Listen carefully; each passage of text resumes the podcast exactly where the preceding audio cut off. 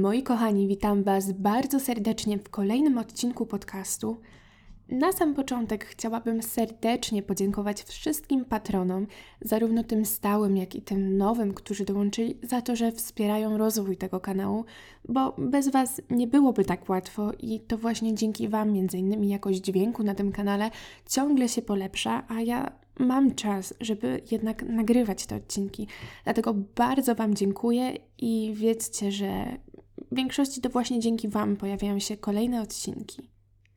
A dzisiejsza historia to historia, która pozostawiła we mnie ogromny niedosyt i myślałam o niej po zapoznaniu się z nią wiele razy, dlatego że wydaje mi się, że to, co stanowiło o sukcesie w swoich niecnych uczynkach dzisiejszego bohatera, to nie była ani przebiegłość, ani spryt, a szczęście i właściwie dosyć niefortunny zbieg okoliczności, bo w swoich czynach Neville nie był ani przebiegły, ani nie był jakimś wielkim geniuszem zła i mógł zostać zatrzymany zanim popełnił bardzo wiele okrutnych czynów, bardzo łatwo.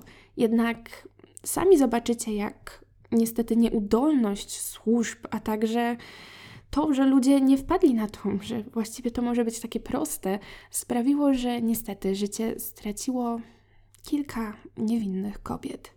Zapraszam na historię o Neville Heathie. Gdy o godzinie 14 21 czerwca 1946 roku pokojówka nie mogła odtworzyć drzwi do pokoju numer 4 w Pembridge Court Hotel w londyńskiej dzielnicy Notting Hill, wydała się na początku może nie aż tak bardzo zaniepokojona. W końcu czasem zdarza się, że ktoś zaśpi albo nie słyszy pukania.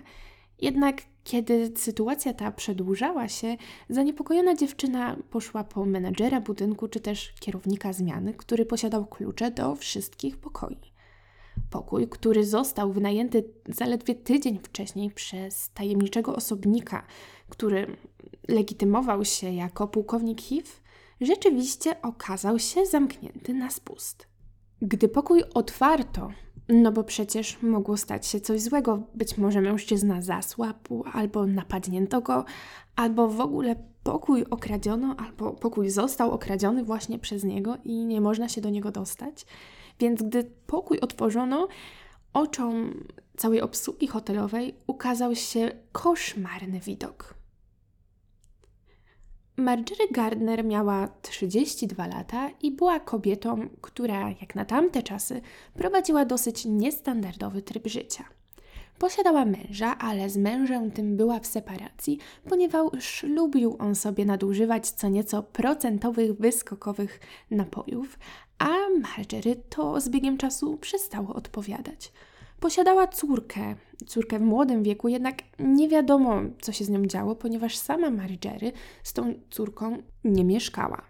Według jednych źródeł Marjorie Gardner mieszkała w Londynie, według innych w Chelsea, chociaż bardziej prawdopodobne wydaje się, że jednak miejscem jej życia był Londyn, skoro zresztą w Londynie umówiła się na pewną randkę.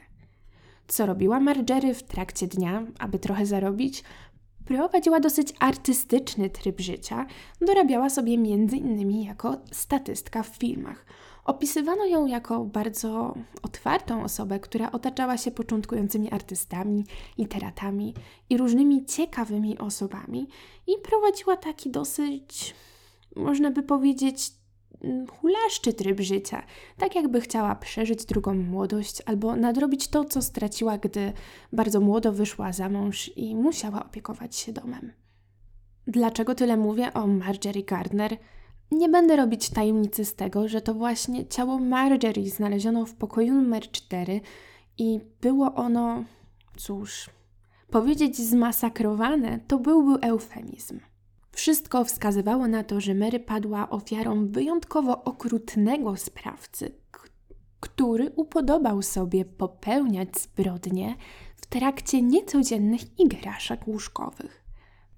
Mary miała związane nadgarstki i kostki u nóg, a na jej piersiach niemal oddzielonych od reszty ciała widniały ślady zębów.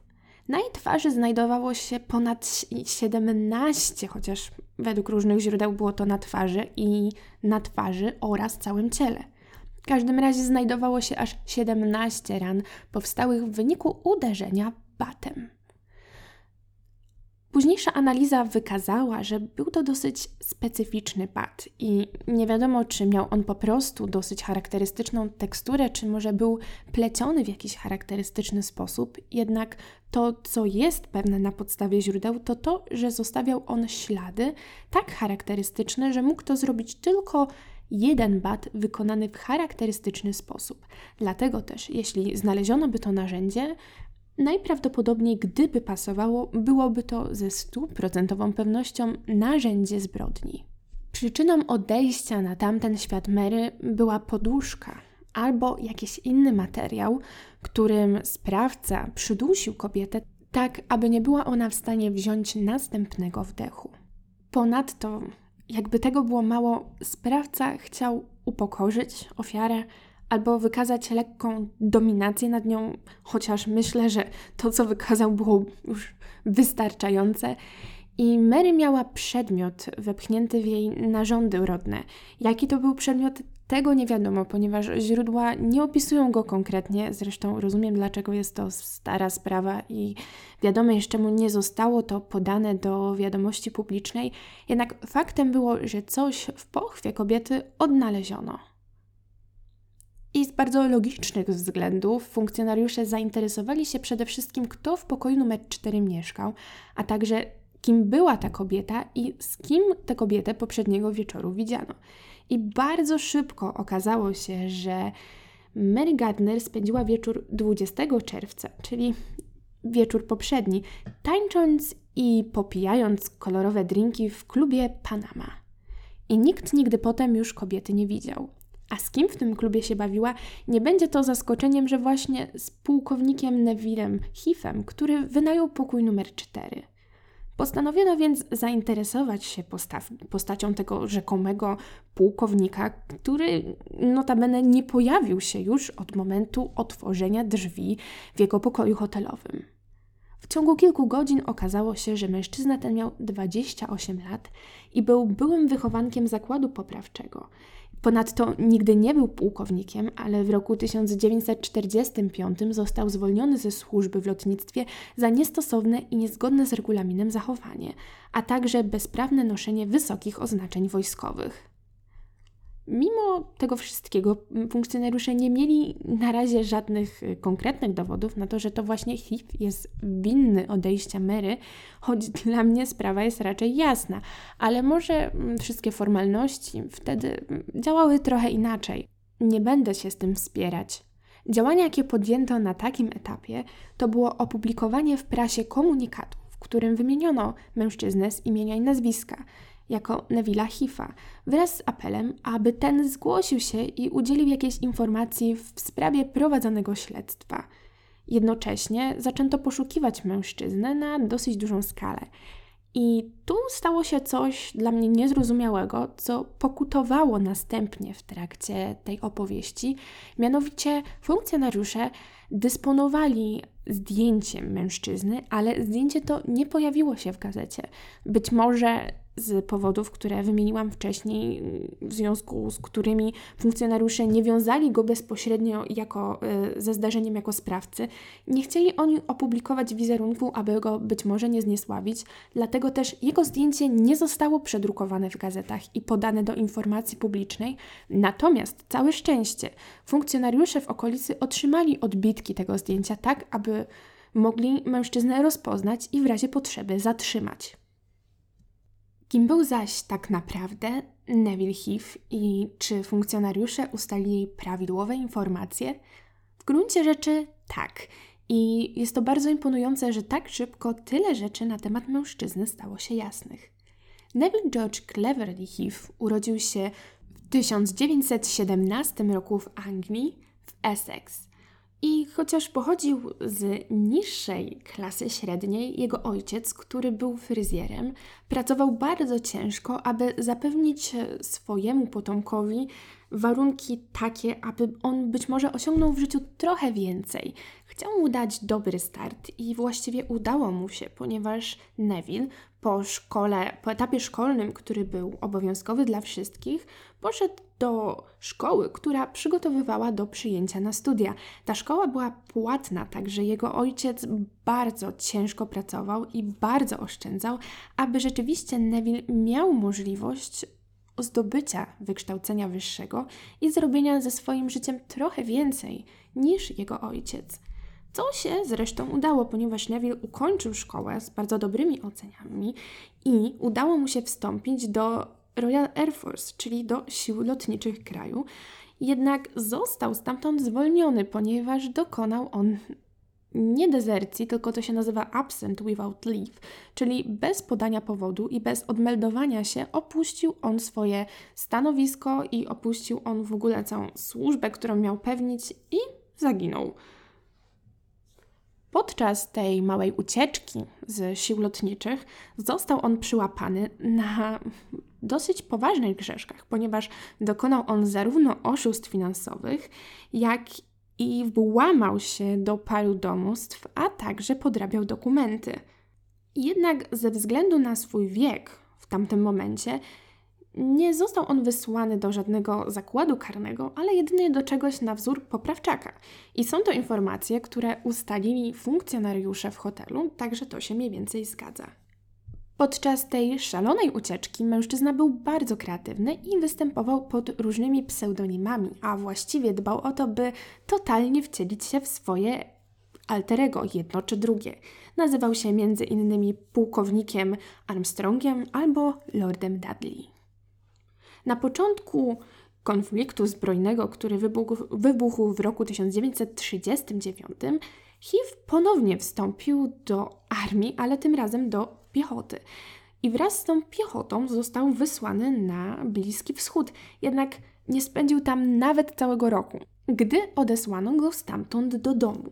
W trakcie podróży statkiem do domu mężczyzna znowu przepadł jak kamień w wodę, uciekł i udał się do Johannesburga, w, który, jak wiadomo, znajduje się w Afryce na samym południu, i tam wstąpił do sił lotniczych południowej Afryki, gdzie w sumie to awansowano go nawet do rangi kapitana. jako kapitan, dosyć nieźle ustawiony, wziął ślub i wraz z kobietą, których personaliów nie da się nigdzie znaleźć, miał syna. Jednak ta wkrótce wzięła z nim rozwód, ponieważ odkryła, że mężczyzna wcześniej rzeczywiście zdezerterował i to wielokrotnie z różnych innych formacji wojskowych i obawiała się konsekwencji tego wszystkiego. Mężczyzna wrócił do Wielkiej Brytanii w styczniu 1946 roku. I tak historia się zapętla i wracamy z powrotem do momentu, gdy w hotelu odnaleziono ciało Mary Gardner. W poniedziałek 24 czerwca prowadzący śledztwo nad inspektor Thomas Barrett otrzymał list od mężczyzny, który podpisał się Neville Heath. List ten miał stempel miejscowości Worthing w hrabstwie Sussex. I list ten mówił o tym, że Heath właściwie wynajął pokój 4 w Pembridge Court Hotel tydzień wcześniej i właściwie to mieszkał już tam nawet kilka lat wcześniej, a w roku 1942 jednak pod innym nazwiskiem, Armstrong, jeśli kojarzycie, jednak twierdził, że wieczorem 20 czerwca pożyczył klucz od tego pokoju Marjorie Gardner. Cytując – Miała spotkać się z pewnym znajomym, wobec którego miała jakieś zobowiązania i musiała się z nim przespać, pisał Hiv. O umówionej godzinie wróciłem. Znalazłem ją w tym stanie, w jakim pan ją również widział. Zdałem sobie sprawę z sytuacji, w jakiej się znalazłem. Odszedłem cicho.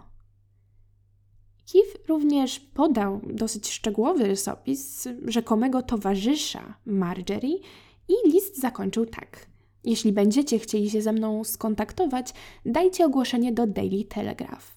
Chwilowo występuję pod innym nazwiskiem. I muszę przyznać, że brzmi to bardzo wiarygodnie i każda niewinna osoba zachowałaby się w podobny sposób. To znaczy nie.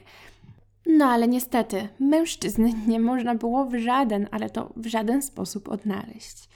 Co się tyczy zaś jego dziwnego pobytu i wynajmu pokoju, to 16 czerwca 1946 roku mężczyzna wynajął ten pokój i rzeczywiście, jak już wiemy, użył swojego prawdziwego imienia i nazwiska, ale dodał oczywiście fałszywy stopień wojskowy. Był on z kobietą, nie z Marjorie, ale z Yvonne Simons, która nie była jego żoną, ale tak podał na recepcji hotelu bo tak właściwie to mężczyzna dopiero ją poznał. Jednak trochę mm, oszukał kobietę, ponieważ obiecał jej, że ją poślubi, więc ona stwierdziła, że uda się z nim do hotelowego pokoju, co było bardzo rozważnym postępowaniem. Spędzili razem noc, a następnie odwiózł ją do domu i ich kontakt trochę się urwał. Jednak w dalszej części historii zostanie on odnowiony. Nikogo też nie zdziwię, jeśli dodam, że to właśnie Hiv był mężczyzną, który tańczył i świetnie bawił się e, krytycznego wieczoru z Marjorie w klubie Panama. Ponadto czas odejścia kobiety określono na pomiędzy północ a pierwszą trzydzieści i okazało się, że Hiv i Gardner opuścili e, całą tą potańcówkę właśnie koło północy, i nie było nic słychać z pokoju mężczyzny aż do pierwszej trzydzieści, kiedy trzasnęły drzwi.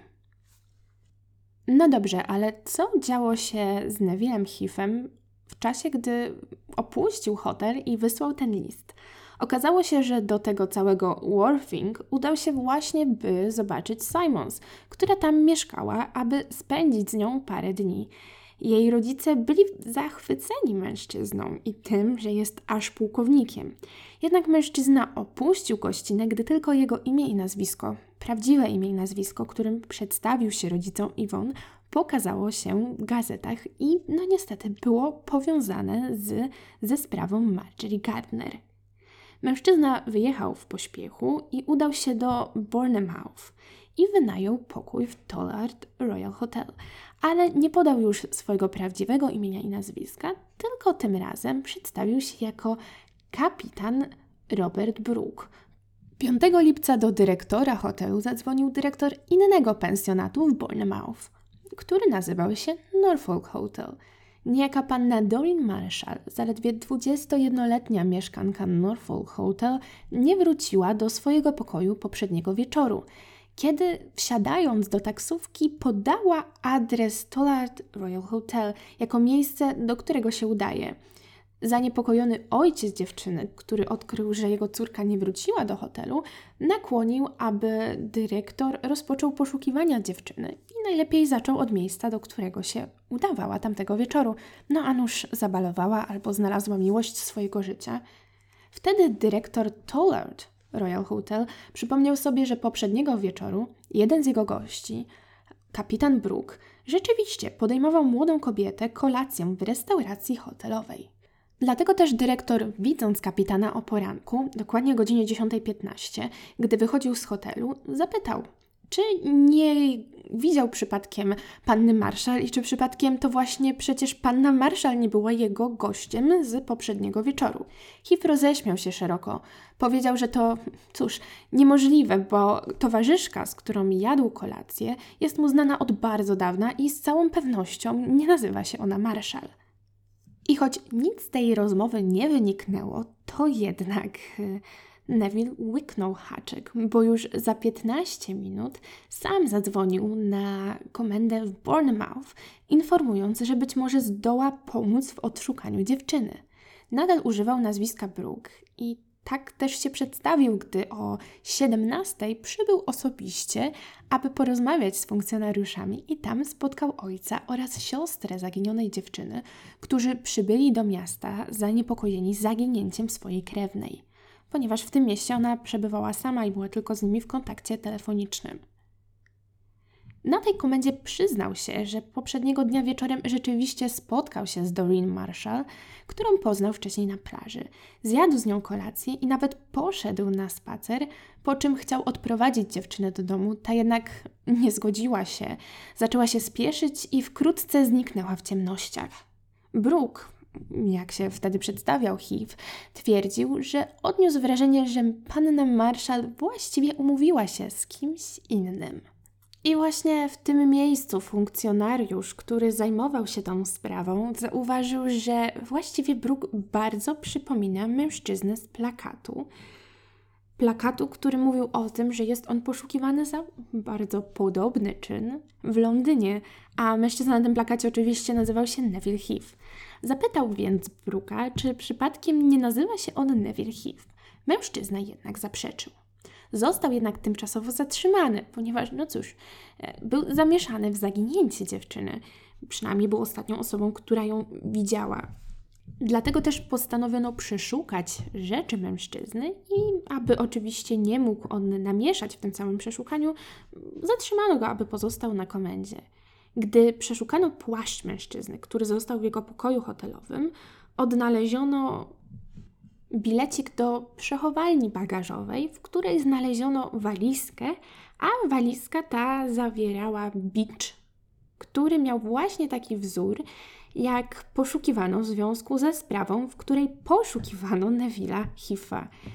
Postawiony wobec takiego znaleziska, Neville Heath nie mógł już zaprzeczać, że nazywa się Brooke i został następnego dnia przewieziony do Londynu, gdzie został oskarżony o wysłanie Marjorie Gardner na tamten świat.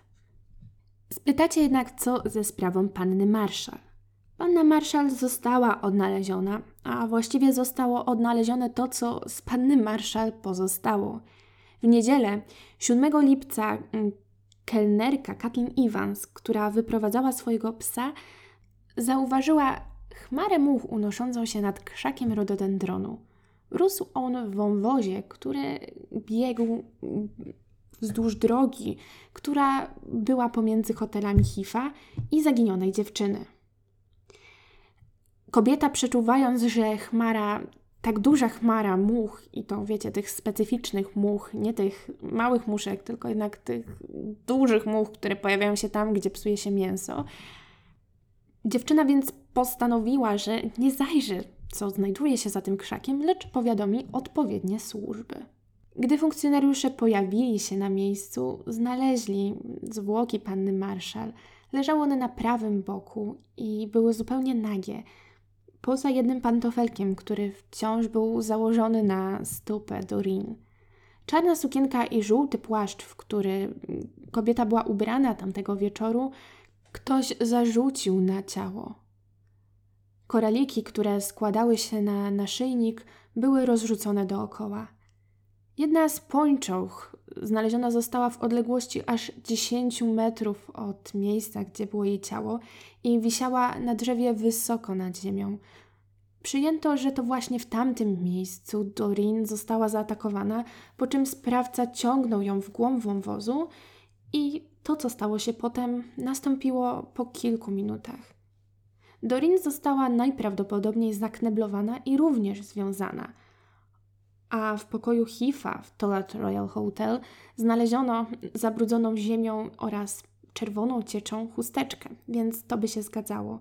Jednak y, ślady na rękach i nogach dziewczyny wskazywały na to, że była ona związana, ale samej liny nie odnaleziono.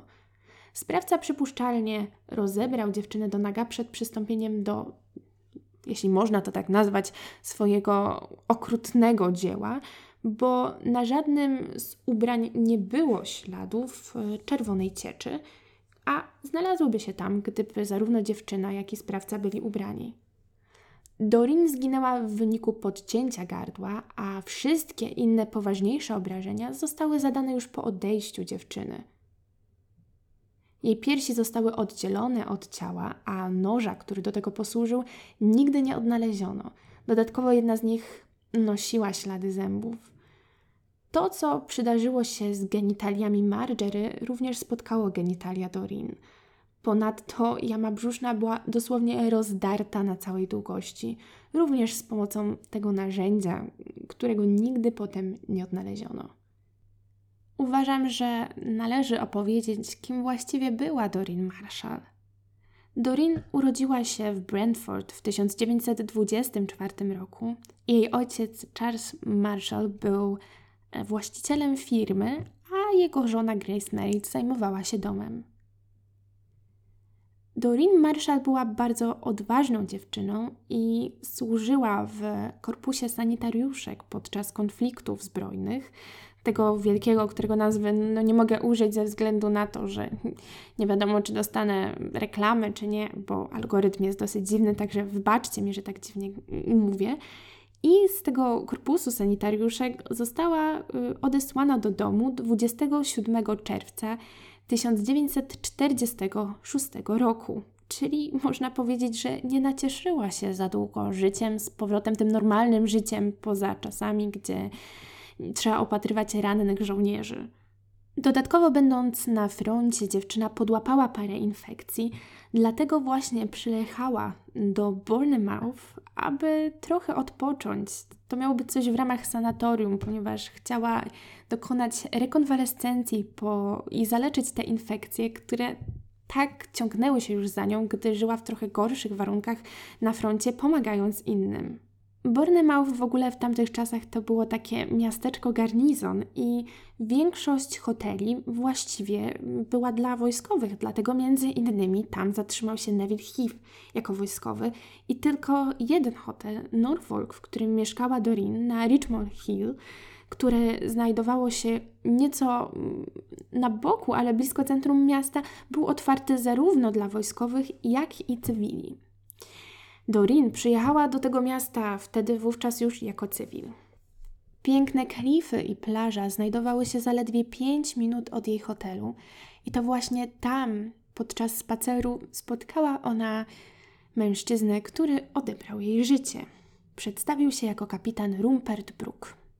Hiva przewieziono do Londynu rzeczywiście i tam został oskarżony zarówno o to, co zrobił Marjorie, jak i o to, co zrobił Doreen.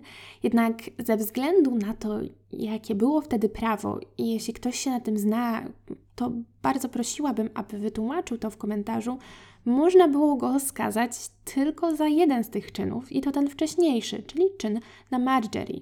Podejrzewam, że nie można było poprowadzić następnego procesu. To była śmierć przez powieszenie.